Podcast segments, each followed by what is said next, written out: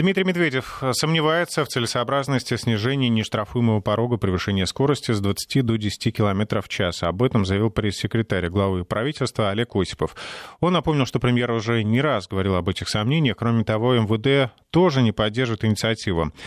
А, вспомним, между тем, что именно предлагает ведомство. Например, повысить 6 раз штраф за превышение скорости от 20 до 40 км в час, тогда наказание составит 3000 рублей. А если водитель снова нарушит эти правила, то штраф составит уже 5000. А, согласно материалам к правительственной комиссии по безопасности дорожного движения, также МВД предлагает увеличить сумму штрафа за превышение скорости от 40 до 60 км в час в 4 раза.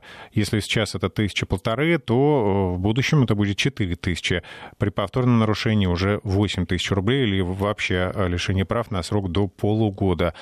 Кроме того, ведомство считает необходимым брать дифференциацию штрафа за превышение скорости более чем на 60 км в час и установить единое наказание в 5 тысяч рублей или вообще лишение прав также до полугода.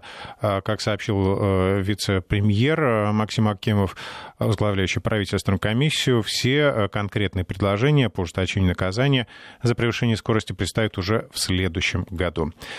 А, будем говорить об этом в ближайшее время с нашим коллегой. Я приветствую в студии автомобильного обозревателя Вести ФМ Игорь Маджарет. Игорь, здравствуй. Добрый вечер. А, немножко удивляет такая вот э, неопределенность. Э, будем снижать порог вот этот ненаказуемый или не будем, и э, помогут ли штрафы за увеличение штрафов за превышение?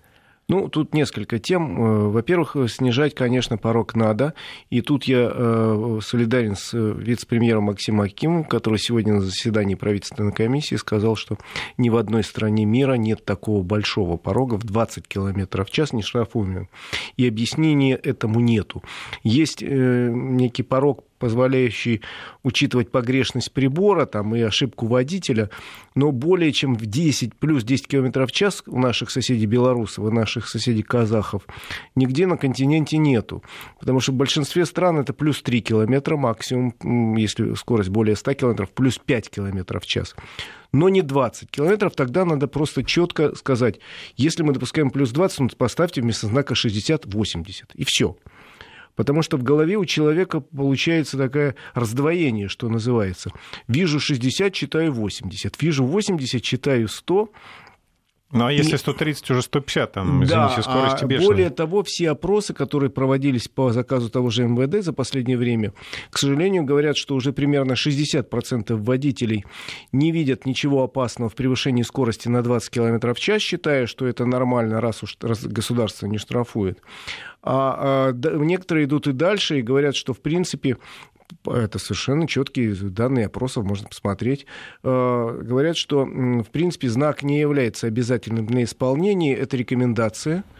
То есть написано «стоп» — это значит «стоп не для меня». Написано э, «кирпич висит». А нельзя ли вот сразу всех да. этих участников опроса поименно лишить прав? Вот. Э, и если написано 60, значит 60. Есть, конечно, я еще раз говорю, небольшой э, предел в виде погрешности прибора, но плюс 20 в свое время, в 2013 году, образовался случайно. Я же тому свидетель, и много раз рассказывал у нас в эфире, почему это произошло.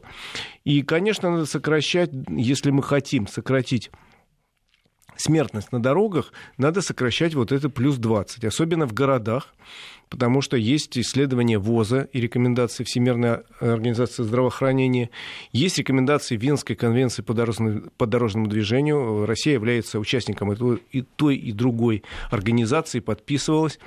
Э, снизить скорость в городах, потому что на скорости до 50 км в час, если автомобиль сшибает пешехода, извините за такой цинизм, происходит это по вине пешехода или по вине водителя, сейчас не играет никакой роли. Если сбивает пешехода на 50 км в час, у него есть все шансы выжить. На 60 кое-какие шансы есть. На 80 км ни одного шанса практически у пешехода нет. Поэтому требование привести законодательство дорожное в соответствии с требованием жизни и соответствуя с той целью, которую Россия ставит для себя добиться нулевой смертности на дорогах, придется. Просто э, была разработана неплохая, с моей точки зрения, дорожная карта. Несколько месяцев назад подряд выступали и глава МВД, и глава ГИБДД, и э, вице-премьер Акимов и говорили следующее, что надо провести ревизию знаков на дорогах. Убедиться, что все знаки на дороге установлены логично знаки, ограничивающие скорость и так далее. Что вот есть хорошая свободная трасса, стоит знак 90, давайте поставим 90. Не должно возникать на этой дороге знака 60, неожиданно после 90. Э, не должно возникать знак 40 после 60 совершенно неожиданно. Они должны быть логичны, и более того, по правилам организации дорожного движения, чем длиннее участок, на котором разрешенная постоянная скорость, тем лучше для безопасности. То есть смотри, вот есть дорога прямая, ведет, условно говоря, от Москвы до Санкт-Петербурга стоит знак вот 110 на выезде из Москвы и на, на въезде в Санкт-Петербург 110. Это логично. А где-нибудь посерединке какая-нибудь умная голова поставит 60. Так вот, человек, который едет по дороге, он настраивается на скорость 110. Он едет, он, соответственно, настроен, едет, понимает, что дорожные условия соответствуют. И вдруг бабах, знак 60, ты прав. Он резко бьет по тормозам, потому что он не ожидал этого знака. А сзади кто-то бьет его в зад. А почему возник этот знак? А не почему. А сейчас он едет, видит знак 60. Ну, как был пример, когда один чиновник решил, что здесь вот слишком да. аварийно надо. Да, а сейчас как? Летит э, э, человек со скоростью 110 разрешенный, и вдруг видит знак 60. Он говорит, это просто так. Это не, не, не запрет, это просто так. Это, видимо, дорожники забыли. У него же в голове э, стереотип. А мне же можно чуть больше. Едет 80, а там э, дорожные рабочие реально что-то копают. Или наоборот, ничего нет, он говорит, ну я правильно сделал, что не сбросил скорость, там же ничего нет, этот знак стоит просто так. Вот знаков просто так быть на дорогах не должно. И такая была дорожная карта разработана в этом году, что э, провести в течение этого и начала следующего года ревизию всех дорог, убрать необоснованные знаки, а тогда уже рассматривать вопрос о снижении нештрафуемого порога, по примеру наших соседей, например, до плюс 10. Но, ну, точно ведь должно быть тогда сделано. Если дорога позволяет ехать 80, пусть стоит знак 80 везде, а не 60. И плюс 10 это будет, ну, 90. Ну, нормально, более-менее. А если дорога разрешает ехать 110, пусть стоит знак 110, и не 60, и не 80, не 78. И так далее. То есть вот после э, ревизии дорог должно быть э, сказано, вот, ребята, вот мы разобрали, все у нас правильно. Теперь мы можем, по примеру всех европейских стран, нештрафуемый порог снизить до 10 км в час, постепенно повышать э, э, заставляя людей все-таки ехать в пределах правил. А с чем связаны сомнения тогда? Я не знаю, с чем связаны сомнения, поскольку это официально подпись э, руководителя государства стоит и под э, документами и ВОЗа, и под документами и комиссии по безопасности дорожного движения. Э, то есть все понятно, и на сегодняшний день вполне четко подвел черту Максим Акимов на заседании комиссии по безопасности, сказав, что мы будем действительно двигаться к тому, что ограничения будут скорости, как требует знак, но не штрафуемый порог будет плюс 10. Начнем с городов. Э, возможно, он прав. Пока не провели ревизию на загородных больших трассах, может быть, начинать с городов. В принципе, опыт наших городов говорит, что там, где снижают скорость, вот у нас, например, в Московской области решениями э, областных и городских властей муниципальных во многих городах снизили скорость уже. И, как следствие, в Московской области, между прочим, достаточно сильно снизилась и аварийность, и смертность на дорогах. Ну, потому что есть какие-то трассы, где можно разогнаться, это безопасно. Ну, однажды я, правда, поехал в Тучково, да, такой есть, э, есть. пункт населенный, 50 км в час везде. Там, в общем, территория огромная. И если раньше можно было проехать там за какое-то короткое время, тут я ехал, ехал, ехал, ехал. Но это же невозможно. А люди там, например, живут и работают. Я не был в Тучково, поэтому не буду говорить, огромные там или нет, я врать не буду. Но еще раз говорю, в Московской области было принято решение, как итог этого, снижение резкое, достаточно резкое травматизма на дорогах. Я тоже люблю ездить быстро. Я тебе честно признаюсь, не скрываю. Но буду это делать там, где позволяет эта возможность. Условно говоря, я рассказывал, как я проехал по трассе М11, все прекрасно. Едешь себе спокойно 130 и ничего, никаких проблем. Круиз-контроль выставил и летишь себе. И только километры, пролетают километровые столбы. Но это широкая безопасная дорога, где, главное, нет ни пешеходов, ни пересечений с другими дорогами. Поэтому вот в, в этой ситуации я считаю, что решение правильно. По поводу решения повысить резко штрафы, тут у меня опять же есть сомнения. Было принято такое, ну как бы негласное решение о том, что пока не трогать штрафы, поскольку кодекс об административных правонарушениях у нас сейчас э, готовится новый. И если придумывать штрафы, то их надо сделать какими-то логичными, чтобы они друг с другом не спорили, чтобы они были, ну, условно говоря, вот э, мелкое правонарушение 100 рублей, э, серьезное там 1000 рублей, очень серьезное 3000 рублей. А так у нас снова получается, проезд на красный свет у нас э, оценивается в 1000 рублей, а неправильная парковка в 5000 рублей, хотя она не представляет никакой социальной и общественной опасности. То есть я бы подождал, пока не готов новый КОАП, и не предлагал бы новые штрафы, пока это не сделано. Плюс к тому, если честно, КОАП наш устанавливает верхнюю планку штрафов 5 тысяч рублей, а тут звучат уже и 8 тысяч, и 15. И КОАП же говорит, что нельзя лишать права, прав человека только на основании показаний видеокамеры а тут уже такие предложения звучат. Давайте все-таки руководствоваться законными требованиями. А, тут здравое замечание от э, слушателя. Если пешеход идет по тротуару, шансы быть сбитыми минимум. А если перед переходом убедиться, что нет опасности, тоже а, тоже шансов э, минимум быть сбитым. Но для них штраф почему-то не повышают. А, вернемся к дорожной теме сразу после выпуска новостей. Возвращаемся в студию с Игорем Маржаретто. Напомню, что в предыдущей части мы говорили о снижении нештрафуемого порога э, превышения скорости. Какое-то такое сложное, да, вот определение. Да, э, есть такое определение. Так но... сложно, в общем, разобраться с ним. Что с ним делать? Ну, еще раз говорю, возникло это случайно 6 лет назад, и надо как-то при, э, прийти к общему знаменателю, чтобы у людей раздвоения в голове не было.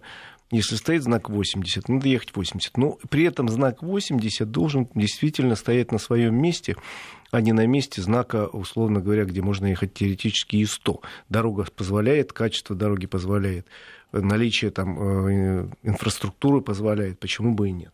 Ну, надо добиться, чтобы действительно регионы считали камеры средством снижения аварийности, а, а не средством сбора... зарабатывания денег, потому что когда я еду по трассе и вижу знак 60 внезапно возникший, я, конечно, сбрасываю скорость, но э, логически я понимаю, что этот знак не должен быть э, стоять на этом месте, но э, по своему опыту, довольно большому, я понимаю, что за ним сидит человек с треногой, как с пулеметом, и ждет меня, чтобы прислать мне тут же немедленно письмо счастья.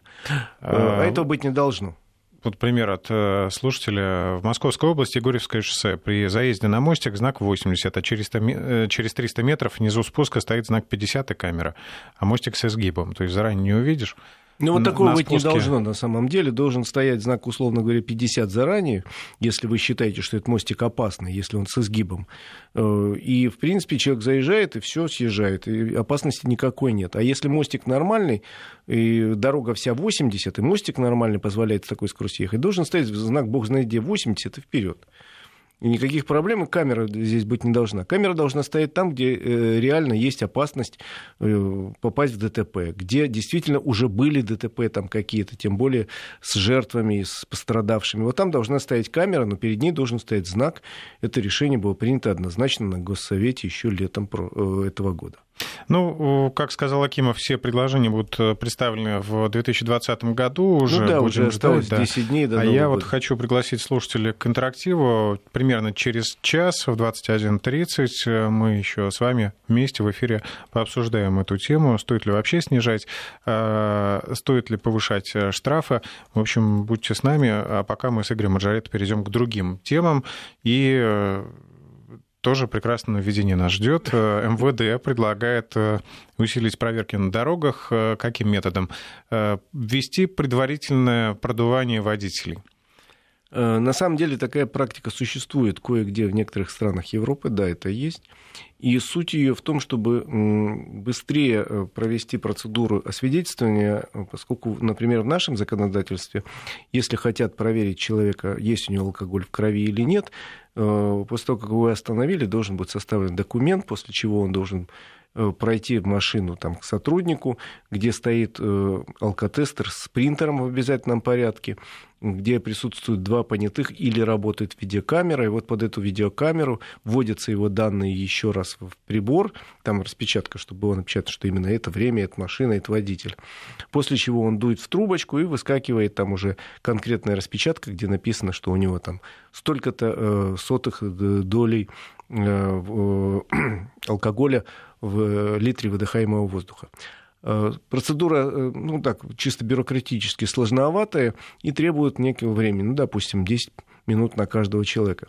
Как происходит сейчас? Вот я э, рассказывал тебе, вот у меня на выезде с дачи э, иногда по выходным в Московской области, не каждые выходные, но по субботам, по воскресеньям периодически устраивают рейды.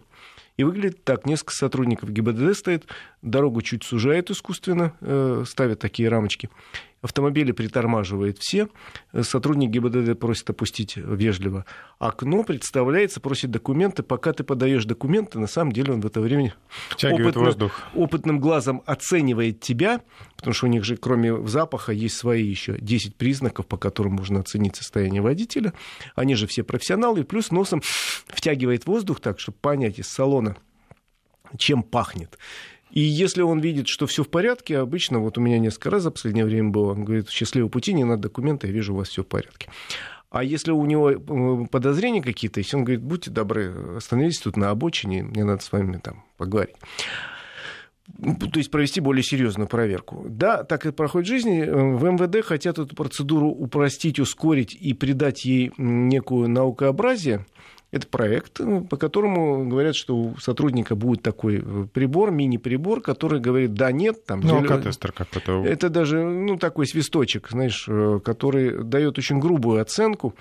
И если загорается зеленый свет, то, пожалуйста, счастливого пути, вместо носа работает такой прибор. А если загорается красный свет, это еще не значит, что ты негодяй, пьяница. Это значит, что что-то может, может быть не так, тебя, опять же, просят отъехать в сторону, уже проверяют по полной программе на нормальном э, профессиональном алкотестере. А если э, при этом нет у них с собой этого профессионального нормального алкотестера, могут ли продуть, может ли водитель отказаться?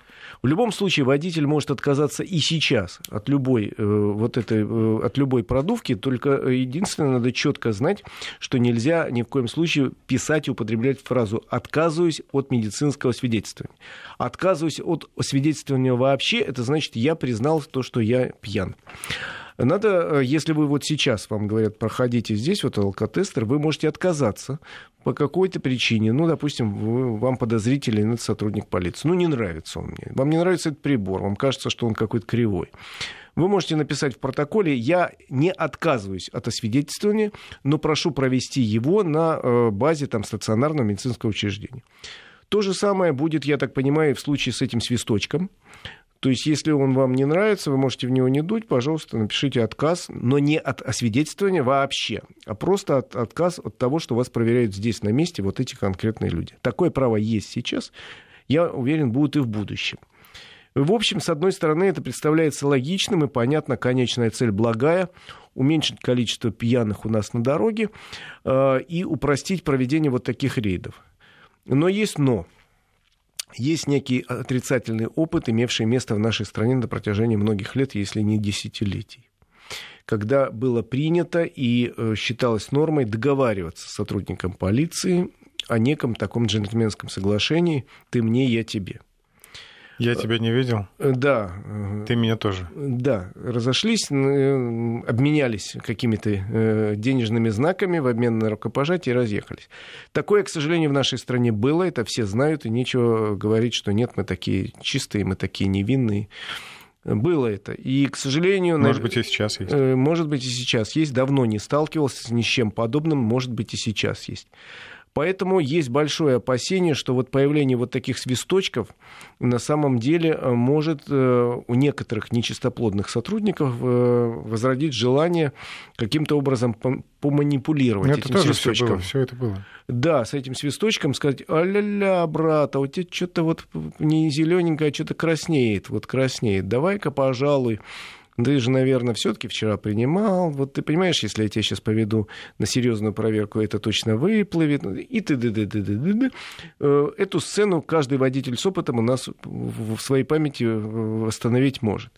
Поэтому, если таки этот приказ станет приказом, пока это проект, то там должно быть очень четко прописано, вот с, с миллиметровой точностью, э, какой регламент пошаговой проведения вот этой процедуры. Что это должен быть за свисточек? Э, кто его проверяет? Кто его выдает? Потому что были случаи, когда у нас, конечно, ходили со специальными свисточками сотрудники полиции, где уже изначально было, даже если ты там, я не знаю... Но эти все свисточки приобретались в ближайшем ларечке. Да, и их можно было настроить так, что даже если это грудной ребенок дыхнет, все равно будет красненьким показывать. Поэтому что это за свисточки? Кто их выдает? Кто их проверяет? Какие... Кто их производить будет? Кто их производит? Какие документы надо иметь? И имею ли право потребовать документы на этот свисточек?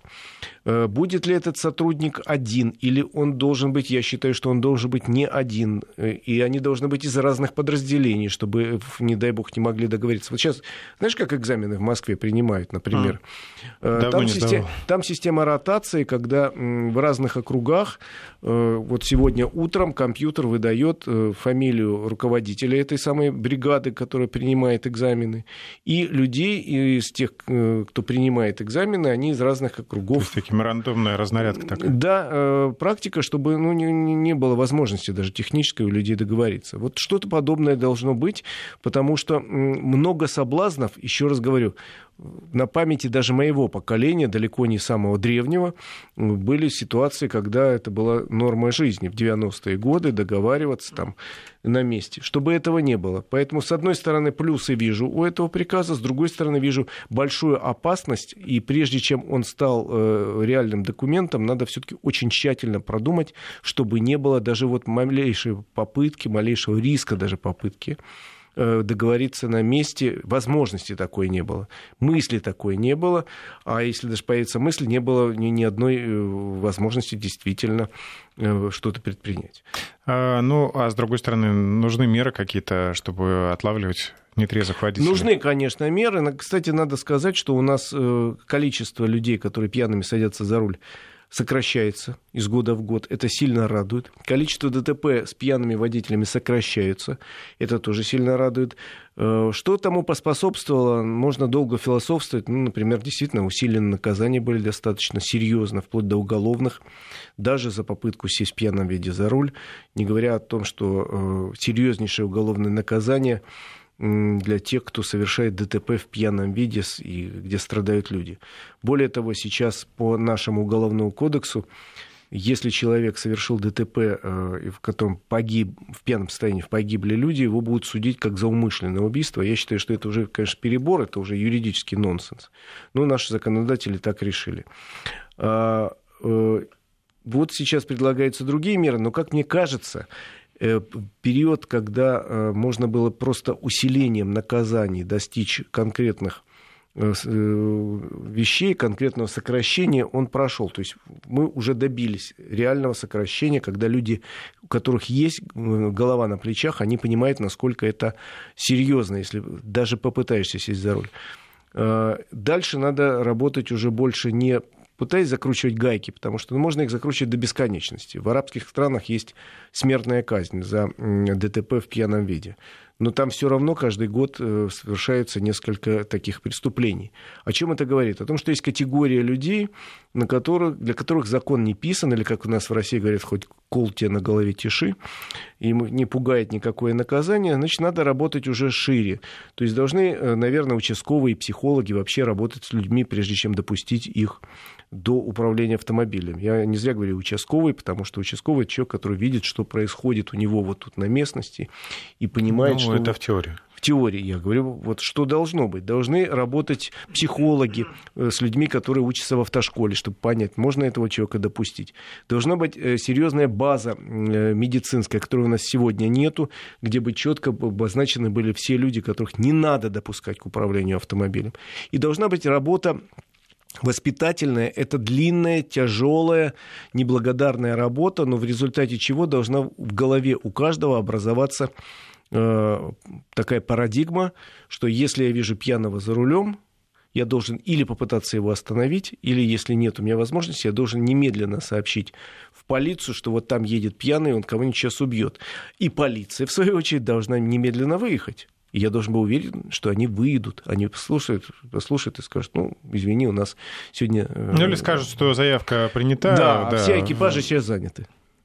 То есть, в общем, это большая работа и долгая. Но уверяю, что, в принципе, нет ни одной страны мира, какие бы строгие меры не принимались, какие бы строгие законы, вплоть до смертной казни, где бы действительно никто не пытался пьяный сесть за руль. Есть люди, которые есть люди, которые, ну вот я уже сказал, хоть колу на голове тиши. И с такими уже надо работать просто превентивно, заранее, просто вычислять таких людей, чтобы они не сели за руль никогда. Ну, что касается инспекторов, с которыми можно договориться, слушатель по секрету говорит, сейчас мы таким образом расходимся за тахографы. А, видимо, это водители Это водители грузовиков. профессионалы, которые управляют грузовиками или автобусами, они обязаны иметь тахограф, прибор, который регистрирует режим труда и отдыха. Ну, видишь, обязаны, но не всегда. Увы. Э, ну что, поехали дальше. Поехали дальше. Э, у нас э, новость недели. Да, новость Триумфальное недели. возвращение. Ну, это в кавычках, конечно. В Россию возвращается компания Opel, бренд Opel. Да, я, собственно, хотел рассказать про какие-то детали, которые я знаю, может быть, больше немножко, чем другие, поскольку следил за этой темой давно, встречался со многими специалистами. Итак, в понедельник у нас, как гром среди ясного неба, объявление, что компания Opel, бренд Opel возвращается в Россию.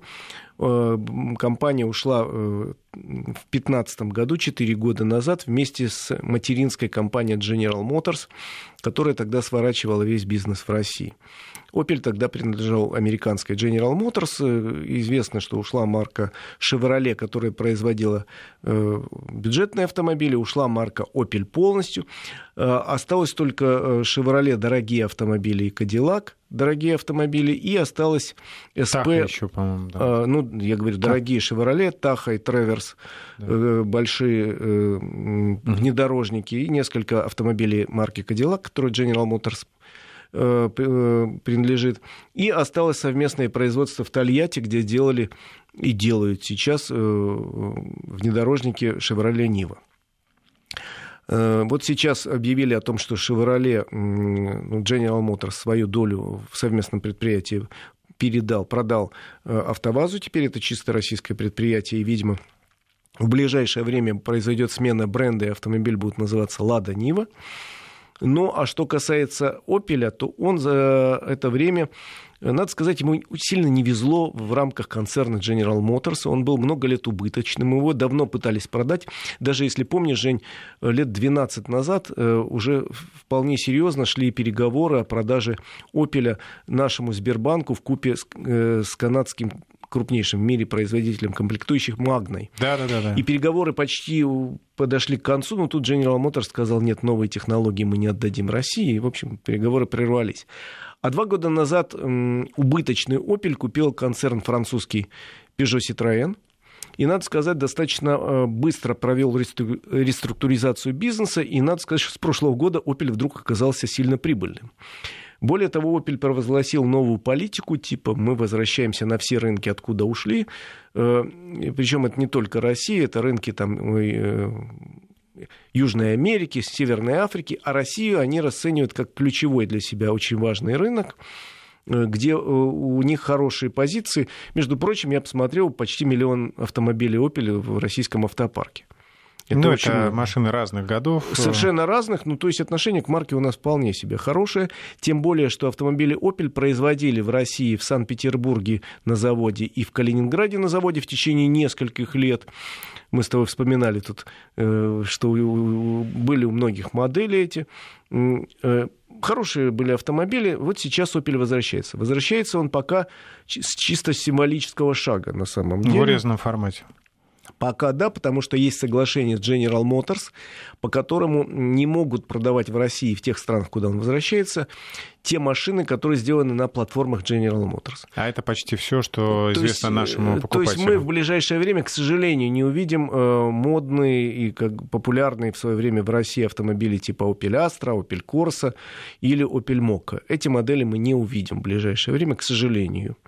Э, но э, они возвращаются к нам двумя моделями. Одна из них, между прочим, уже локализована в России.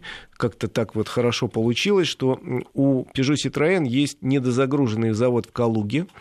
И в Калуге, соответственно, уже производится автомобиль, который теперь называется Зафира Life, но к Зафире, э, которую мы знаем, отношения машина не имеет. Это просто микроавтобус небольшой, Он бывает в категории 6, 8 мест, 7 мест. Я на таком автобусе ездил по Европе на шестиместном бизнес-варианте, таком хорошем, богатом. Интересный автобус. Но для вот своего его... класса, мне кажется, стоит немножко даже дешевле. Вот. Он не, не очень дешевый на самом деле, но он интересный. И думаю, что, в принципе, за счет российского производства будет еще дешевле. У него может быть интересная судьба. Ну, не, не очень дешевый в принципе, но по сравнению с одноклассником, мне кажется, он как-то так конкурентоспособен. Да, он чуть дороже, чем автомобили, которые э, предлагает Peugeot Citroën в этом же классе, но дешевле, э, условно говоря, э, Volkswagen транспортера, ну и других моделей такого класса. Но в ближайшее время появляется еще одна модель, которая называется Opel Grandland X. Это кроссовер, только переднеприводный только с одним двигателем, только с автоматом. Собранный он в Германии стоит от миллиона семисот до двух миллионов двухсот тысяч рублей.